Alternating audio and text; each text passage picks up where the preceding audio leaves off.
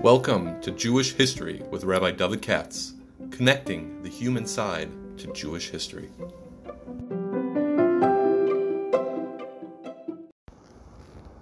For sponsorship opportunities or to support this podcast, please visit our donate page at www.support.rabbidavidkatz.com. Hi, it's Monday morning. I have a lot of, hopefully a lot of podcasts to do this week. And so I'm not going to go in any particular order. But I want to talk about Shavuos. I have actually two to do on Shavuos. One I'm working through now with Abe Glock. That's one. And then this one, which I'll just share something, which is being sponsored by Henry Rosenberg. Listen to this. In Yardside for his two brothers. I thought I'm the only one. He has two siblings. He's younger than I am. Two siblings that were killed in Auschwitz. Imagine that. As he puts it here. And they're killed on the second day of Shavuos. So this is the story of Hungarian Jewry. The Shavuos was terrible. That's when Hitler came in March. By Shavuos, they had the Nazis had the whole system set up the way they wanted it. And they started just shipping everybody out by train. And it went right away to Auschwitz. And Hungary is not far from there at all, unfortunately. And even though it was the middle of 1944, right around the time of D-Day and so forth, didn't help the Jews. And so he reports, he says his family is originally from Grosswardein, or today they call it Oradea. I used to call it Oradea, but I ran into a guy at my shul picnic the other day. It was a YU rabbi there for a year, Schiff, and he says Aradia. Anyway, so this is Transylvania, in other words. During the war, it was Hungary. Get it? During the war, it was Hungary. Listen to this. So this is his parents and siblings. Before being deported to Auschwitz, and they knew what that meant, because some escapees from Auschwitz had passed through the town. My mother, he says, took two sons, 4 and 2, to a monastery located a few blocks away from her home, and they asked the Galach there to hide them. And he said, I will, but only if you let me convert them. Isn't that something? And my mother refused, and they took them with her, together with the rest of their family, Auschwitz, and of course they were killed right away on arrival. That's like a movie. That's terrible. I had a brother who was born right around that time, but my mother was able to hide. Anyway, so it's these are Kedoshim, as they say, right? Little kids, right? Little kids, 4 years old, 2 years old. Can you imagine that? The Germans took a 2-year-old and killed him. It went on all, as we all know, during the war. I'm just saying it brings it to life. And, then you say Nasav and Ishma. What I just read you was the story of Nasav and Ishma. But I want to talk about it today. So anyway, the Neshama Shenab and Aliyah.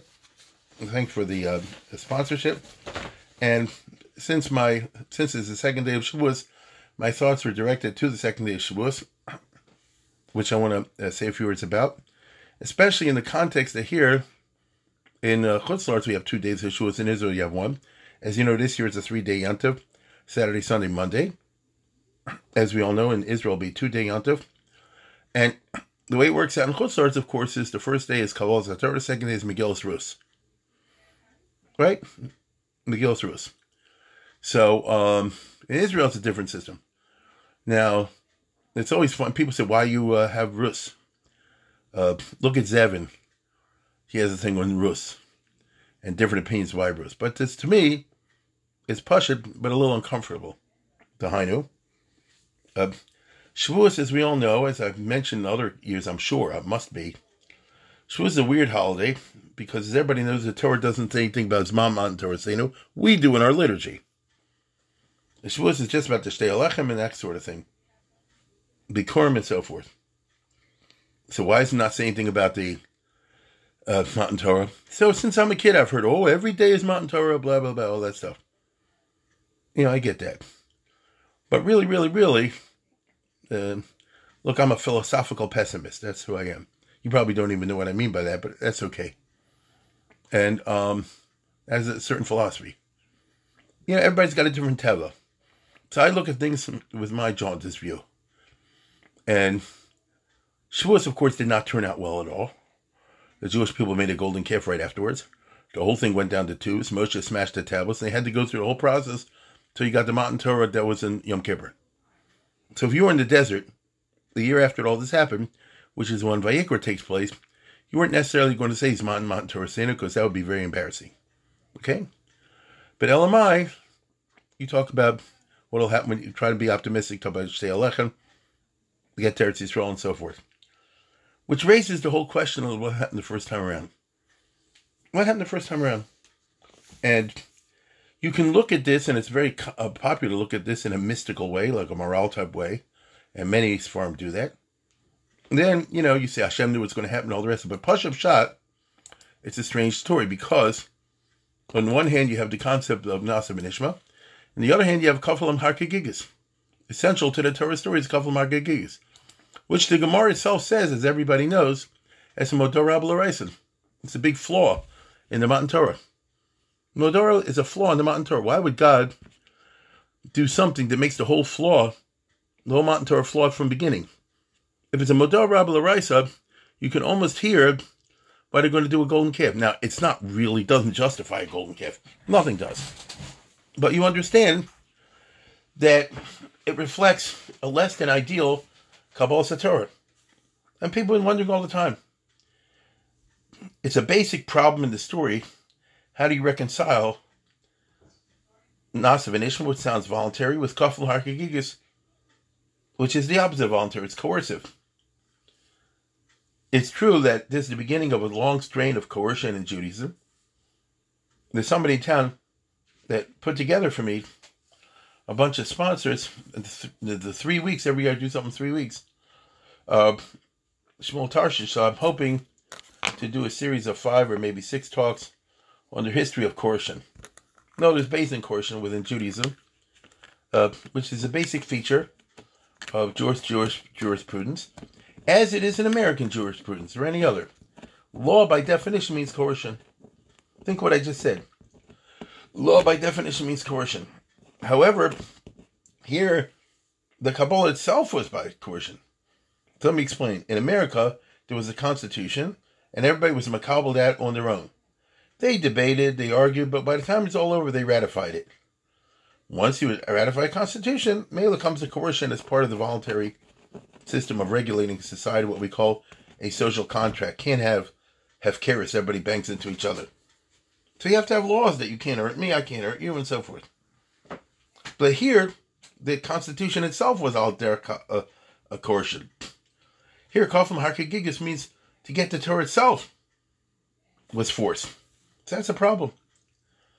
And I say, it's not me saying it's a problem. The Gemara says, Kama Dola Raisa, until Purim, as everybody knows. It's funny, by the way. Now, if you think about it, and this you can use to discuss on Shavuos of the Torah, how come the second tablet is not considered Hadar Kiblu Bimei Moshe? Notice it doesn't say that when the Jewish people got the second tablet, after davening their heads off and repenting and this and that and the other, all that sorrows and trouble, and they finally were succeeded after all those efforts to get the Luchas Shnius. It doesn't say that that constituted Hadar Kiblu Bimei Moshe. There still was the Modora B'Loraisa. You understand? No, it was the threat was still there. It's a strange story. So the first time they got at Shavuos, which we were going to be celebrating this week, but then second time was the Yom Kippur. The first time a mountain was held over their head. Then they prayed to get it back. And when God finally gave it back, he didn't do it with a mountain holding over their head. So why don't you say that should constitute a free will acceptance? Now, I know there's a Tosafos that says that since he could have done it, so it shows you that the threat was always there. I remember the Parshas Drachim is the whole thing on that, the Marik versus the Kesef Mishnah and all that, you know. If I threatened you before and now I don't pull the gun out, but you know I could, does that count as a threat and so forth? But without getting tied down and all that, how do you reconcile the Kabbalah Satorah of Nasa and Ishma with the holding of the mountain over the head, especially when they end up making a golden calf? Now, there are many ways of explaining that. I'll tell you what the Chazal say, the easiest way in the first place. that Nasa ben Ishmael is a lie. I've said this before. It's a Chazal. In fact, it's a Tosefta, and some other place, but Tosefta is the oldest place. It's in Baba Kama. It's fairly well known. And it says in Baba Kama, this can't be the first time I'm mentioning it. V'chein Matzino, it says. Kishaha Yisrael, this is in Perek Zion in Tosefta in Baba Kama, excuse me. V'chein Matzino, Kishaha Yisrael. Kishaha Yisrael, what do you call it? Har Sinai, Bikshu Lignov Das Elyona. That when the Jews were at Har Sinai, they lied to God. Bikshu, they wanted to anyway, you can't. Bikshu Lignov Das Elyona. They wanted to pull a Genevas Das on Hashem. She'en Emar, Kol Asher Dibra Hashem Nasa ben Ishmael. And they didn't mean it. Kav Yachol Nignov Hulu Lahem. And God played dumb. He played naive, as if he wasn't aware that they were lying. In other words, let's put it this way.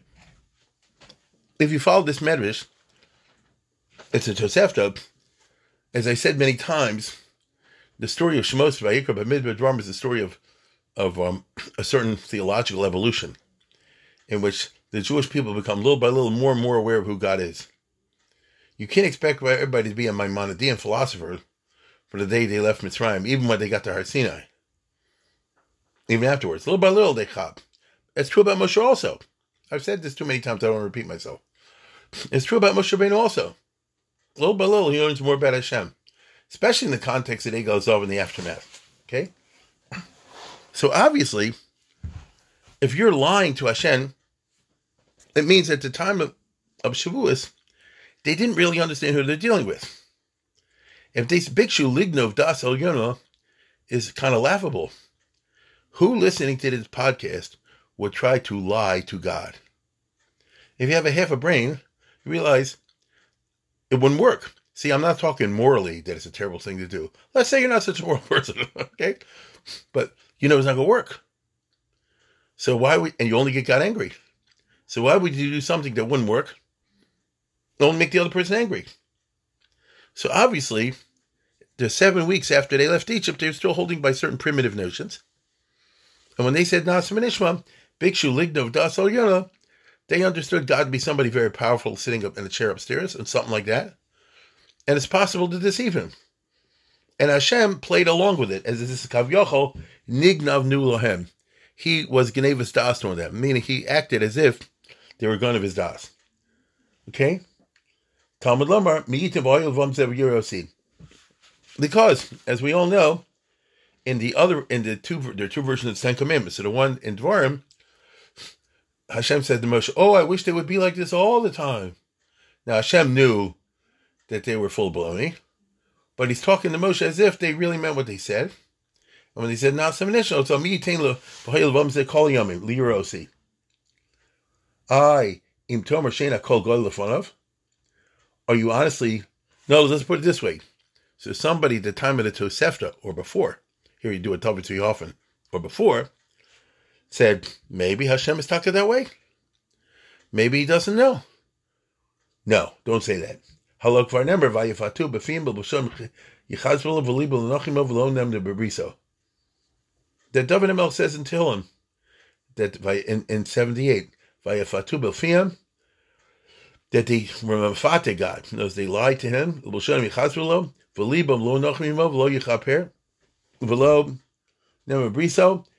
nevertheless, the next pasuk says, which means God being merciful didn't take it out on him. In other words, he didn't fool him. He knew. He was just a rachum.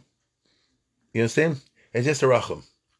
So that's their way of reconciling the business, what they said, Nasa ben Ishmael, with the fact that then you had to hold him out over the head. So that's mashma, at least to me, that the very reason he held him out and over the head was to indicate, don't think I don't know what happened. You understand? You said, Nasa ben Ishmael, v'libo l'nochimo vayifatu b'fim. I'm not stupid. I know what happened. Without him coming out and saying it. But, so it's not, no, let's put it this way. It's not a stira to Nasa ben Ishmael. It's a reflection of the sincerity or lack thereof that was contained when they said Nasa ben Ishmael. So basically, he said like this, you just signed a contract. I know you're planning to break it, like certain Jewish businessmen I know.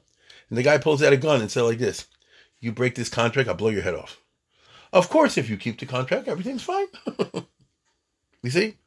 Now, the guy would say like this, why would you pull a gun on me? I just signed my name down, I signed the contract. Okay, no problem. Just want you to know, you mess with me, you mess with the wrong one. You get? I'm holding a mountain over your head. You mess with me. So then, in that case, the Kaflam Harka Gigis is a result of what I just described, of the Bhikshu Ligno Das Olyona, which is quite a remarkable story. It puts a little bit of a certain spin on Shavuos, but I ain't the one that said it. I just read it from the Chazal, from the Tos Hefta. Okay? As I said before, I do better with pessimism. And the Chazal were wondering, how can you make a golden calf afterwards? According to this, the potential for a golden calf was there from the very first second. It wasn't even contradicted by Naasim and Ishmael. Would this be a contradiction to those midrashim that say, oh, they got a crown on their head and all the rest of it, they, hi, Madriga, Lav Davka. You could say that when they said Naasim and Ishmael, they got all these gifts, spiritual gifts, by way of saying, if you keep your word, you get a lot of goodies. However, if you don't keep your word, I'll drop the mountain on you. So it's a very complicated and complex story. It's an adult story, not a children's story, this business of Shavuos. It was too complex simply to say in the Torah, today's is Mountain Torah Seno, tra-la-la-la-la. It was much more complicated than that. You understand? Much more complicated than that. And so we have a situation in which they're saying Naasim and Ishmael, then God says, in order to back this up, I'm going to put a couple of Harkei Gigis. And in spite of what I just said, it's a Modal Rabba L'Oraisa. And Modal Rabba L'Oraisa is a very significant phrase, because what it's saying is like this. The holding the mountain over the head was resented. You see, let me put it to you this way. Suppose somebody was very frum. I'll just make this up. Suppose the Vilna Gaon, and Hashem held the mountain over the head and said, if you don't keep this, I'll drop it on you. If you're a tzaddik like the Vilna Gaon, he's like this, you're right. No problem. Happy to do it. Mitzvah Vosa, you're absolutely right. I totally get why you should drop the mountain on my head. To refuse to keep the Torah so bad, it deserves the worst thing in the world. You know, L'cha Hashem is tzedakah v'lo neboshes hapanim. If somebody's very big tzaddik, that kind of way, Chofetz Chaim, you know, that sort of thing, they'll say, you know, I don't blame you a bit for threatening to hold the mountain over the head. I'm sure the punishment of Gehenna is even worse. You see? But that is not how the Jewish people as a whole reacted. Otherwise, they wouldn't say Modal Rabba L'Oraisa. If the Gemara in the Shabbos there was reflecting the Vilna Gaon type of guy, the Chofetz Chaim type of guy, they would say Hashem held the mountain over their head. And what a sublime moment that was. Because he was revealing to them the inability to survive and function b'li Torah. Ooh, very firm of art. Let me say, oh, nice. That's the type of thing you can say at a Pirkei convention. You understand? But that's not what happened. Okay? It says, no, it was Modal. The people resented it. So in those, they weren't all Chofetz Chaims. A lot of them regular people. So that causes you to think, or at least caused me to think, what kind of people were they? It's very interesting, because coercion is something that they just departed from. When the Jews got out of Egypt, they've been slaves suffering a lot. Vatal Shabbasam Elohim Minhu Avodah, as we all know. Vatal Shabbasam, they were really suffering under the subjugation and the coercion.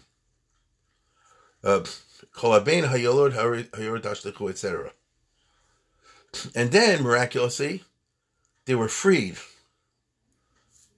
And then they're told, no, you're not free, you're under a new odon. A person that's experienced terrible coercion and then experienced the rush of liberation, what did they feel like? But Seisi Yisrael me Mitzrayim Beis Yaakov me'am lois. Wow. What a high that was. Just on the Pashat level, I'm no longer have to work for a master. It's unbelievable. And then he comes 7 weeks later and says, you got a new master. And you got a new set of things. That's the wrong way of putting it. You got a new master who said, like the Egyptians, you don't listen, we drop a mountain on you. That's a language of domineering coercion. This language of force. We just went through force. We had plenty of force with the Egyptians. We thought we got out of here to have Kheris. So we end up now with a very complex political question of what is Kheris. Now, I've heard 1,000 drashas, and it's true, by the way, and so have you, that Kheris involves a certain avdus. I get that. But Kheris involves a certain avdus, as I said before, only if it's voluntarily entered into. You get it? If the slaves, let's say there wasn't Har Sinai, so the slaves left Egypt, ended up, I'm just making this up, going to Palestine, to Canaan, and let's say they kicked the people out and set up their own kingdom. Now we're free and we're not under anybody else's rishos. Okay, so now we'll set up our own government, like happened in America, for example, you know, with the Articles of Confederation or the Constitution, whatever you have. And now we're going to rule ourselves. So that's a freely entered into coercion. You don't have to kavlam hargagiyas. We understand what cheres is. Cheres is of mature adult people that freedom implies rules and regulations and order. You can't have cheres in the absence of order. Right? Instead, you have hefcheres. And you end up like one of these African Asian countries in the last 60, 70 years that after they lost their colonial domination from the European colonialists, they fell apart in their failed states today. The whole thing is falling apart as a terrible hefkeris. So that means that they didn't have the idea of what cheris means, which means that we live under rules and regulations, but we make them. You understand? We make them. That's not what happened with the Jews. It's not that Hashem took them out of Egypt, led them to Canaan, kicked the goyim out, and said to the Jews, okay, now you guys are in business for yourself. You know? And I'll just give you these 10 commandments. That's all. Don't kill, don't steal, and all that, which you would do anyway. And a few others. Only a few. Shabbos, which you would do anyway. So, you know, and thus he does. But the rest of it is up to you. But that's not what happened. You have Taryag mitzvahs, and there's, honestly speaking, it's Taryag times Taryag. Once you get in all the deraises that we learn, you know, in the Gemara. I'm talking about deraises now. You know, from the Yud Gimel Midas and so on and so forth. It's Taryag times Taryag. Okay? So, that's a lot of rules and regulations. That's a lot of conditions. The Jews are like, we didn't know this. Oh, I'll call them Harkagigas. Wait a minute. We thought we were free. Well, you're now under a heavy rule of regulations. We thought we're free. Well, the real freedom is to serve Hashem. That's a speech. You understand? The average guy saying is, now you got to do Taryag times Taryag. What if I don't like somebody's rules? What if I don't like them? Oh, how can you be so evil as to say you don't like it? I don't. That's where you need Kaflam Harkagigas. So the point is that the whole Shavuos thing turned into, for people who were slaves and were looking for Avdav of Keranichale to get out and no longer anybody should tell them what to do except themselves. Right? Because that's usually what we understand freedom to be. It's not a regular cheres. Regular cheres is we get out, we're liberated, now we make up our rules to govern ourselves. So we decide which rule to keep and which rule not to keep. And we can change the rules also, like you have in any country. Here we have a case that you can't change the rules. They're there forever. They're hardwired. You got to do everything. So it wasn't pashut at all. Yeah? And they, of course, are in the frame of mind of saying like this. You know, we thought we're going to get out of here, and 3 days later we'll be in Israel. Hashem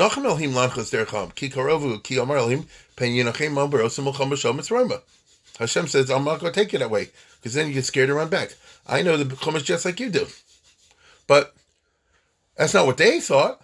They thought, let's go straight away to, you know, Eretz Israel, Canaan. Instead, they go in a roundabout way, and they end up gaining the Torah, not in Israel, anything like that, but in Har Sinai, as we know. It seemed to be them to be a weird situation. So I'm just trying to point out to you the complexities involved in the basic features of the Shavuot story. And there wasn't a real Nasa ben Ishma the way we would like it. Now, the interesting, ironic business is that our practice is, especially in Chutz La'aretz, that what I just described is the center of the first day of Shavuos. And then when you have Yom Tov Sheni Shel Goliath, you concentrate on Megillas Rus. Megillas Rus, of course, is somebody who really said Nasa ben Ishma. without a mountain being held over her head. That's what a ger tzedek is. As I said many, many times, you look at the Rambam, you see there's three levels of ger.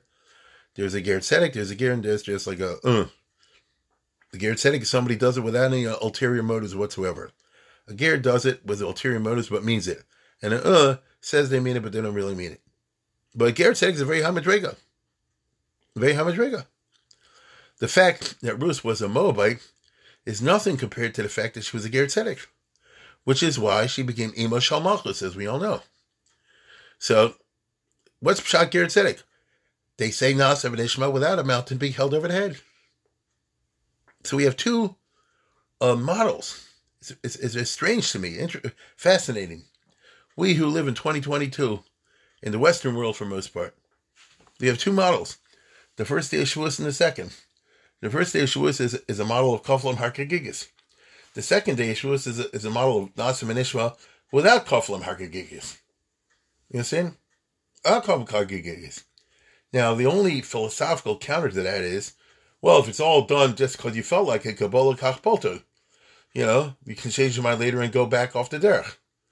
Well, so what? Guess what? Even if you have Koflam Harkagigis, you can go off the derech. The Jewish people did. You see? And so, perhaps what I'm saying is a reflection of the fact that I, like you, live in a modern world in which coercion is a turnoff. Maybe it should not be. As they say, I'm going to do a series on that. And maybe you should say, since the Torah is full of coercion, so that's the lechatchila, not the b'diavad. I'll repeat, it's the lechatchila, not b'diavad.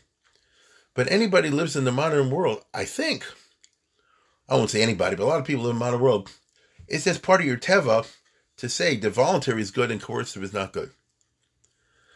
Voluntary is good and no good. It's wonderful and noble if a person himself says, I want to be a Baal Tshuva and start keeping Shabbos and all the rest of it. Like Rabbi Stolper the other day with the NCSY. The only NCSY, based on this American thing, they try to get people to persuade them. Sometimes it works and sometimes it doesn't work. But when it works, it's really something. We have something very beautiful. The person is saying, Nasev and Ishma, and there's no mountain being held over the head. Matter of fact, I'm sure you know a lot of NCSY stories, and the Lubavitch could tell you this, you know, all the people in Kiev could tell you that a lot of people say Nasev and Ishma, and their family blocks them and makes trouble. Right? So a lot of the boys and girls, you know, I've known people, so have you. They heard, you know, they went to something, whatever reason, they said, we want to start keeping mitzvahs, and, you know, the parents and the others drove them crazy. I remember when I was in TA, there was a guy, his parents, oh boy, they smeared ham on his plate. You get it? You know, and he flipped and went the other direction and became Lubavitch. That's from my era. You understand? But I'm just saying that you have people that there's the reverse of Koflam Harkagigis. You see? There's if anything, it's Koflam not to say Nasim and Ishma, and in spite of their parental pressure and all the rest of it, they say Nasim and Ishma. But I can guarantee you, Ruth is a very short book. And we know she was a Moabite princess. And we know she left to go with Naomi, and everybody knows the story. You understand? Fine. I can guarantee you, she got a lot of blowback from her relatives, her family. She was a princess. I'm sure plenty of people wrote her letters. How can you, of all people, you know, make a chilul kamosh, a chilul of Moav? You're a princess of Moav, you went off for this Jewish junk. You know what I mean? She got her pressure to go the other way. LMI, but she didn't care. So, not only is the ger tzedek, like in Ruth's case, not that there's not a Koflam Harkagigis, but if anything, it's a Koflam Harkagigis in the negative way, and they resist it. You understand? That they're background and their family and their context try to make it that they should not become Jewish. They should not accept mitzvahs. And they had to resist that pressure to do it. So it's mom's the reverse of Shavuos. You see? And so, I went long enough. So let me just say that when you look at the holiday of Shavuos that we do this year, especially the second day, that's what I mean. When you're Chutz La'aretz, the second day, very interesting. You look at the Megillas Ruth, I think you ask yourself the question, which speaks more to the present condition? Which speaks more to modern man? the Ger Tzedek thing or the Kaflam Harkagigas thing.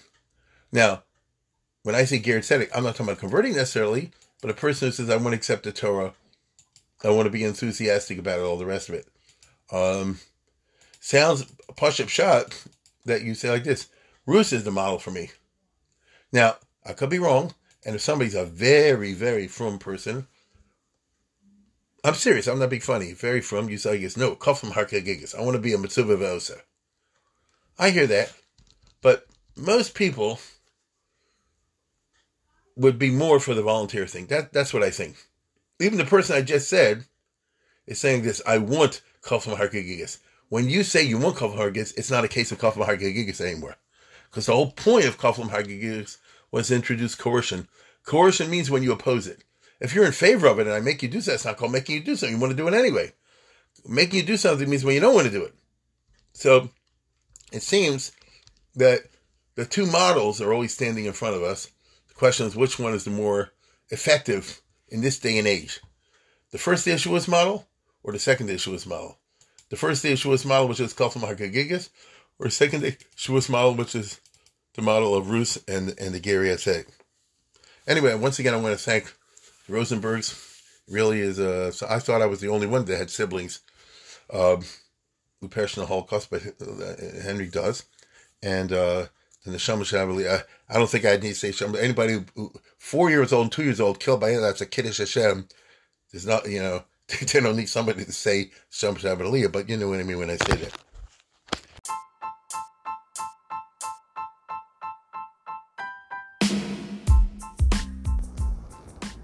For sponsorship opportunities or to support this podcast, please visit our donate page at www.support.rabbidavidkatz.com.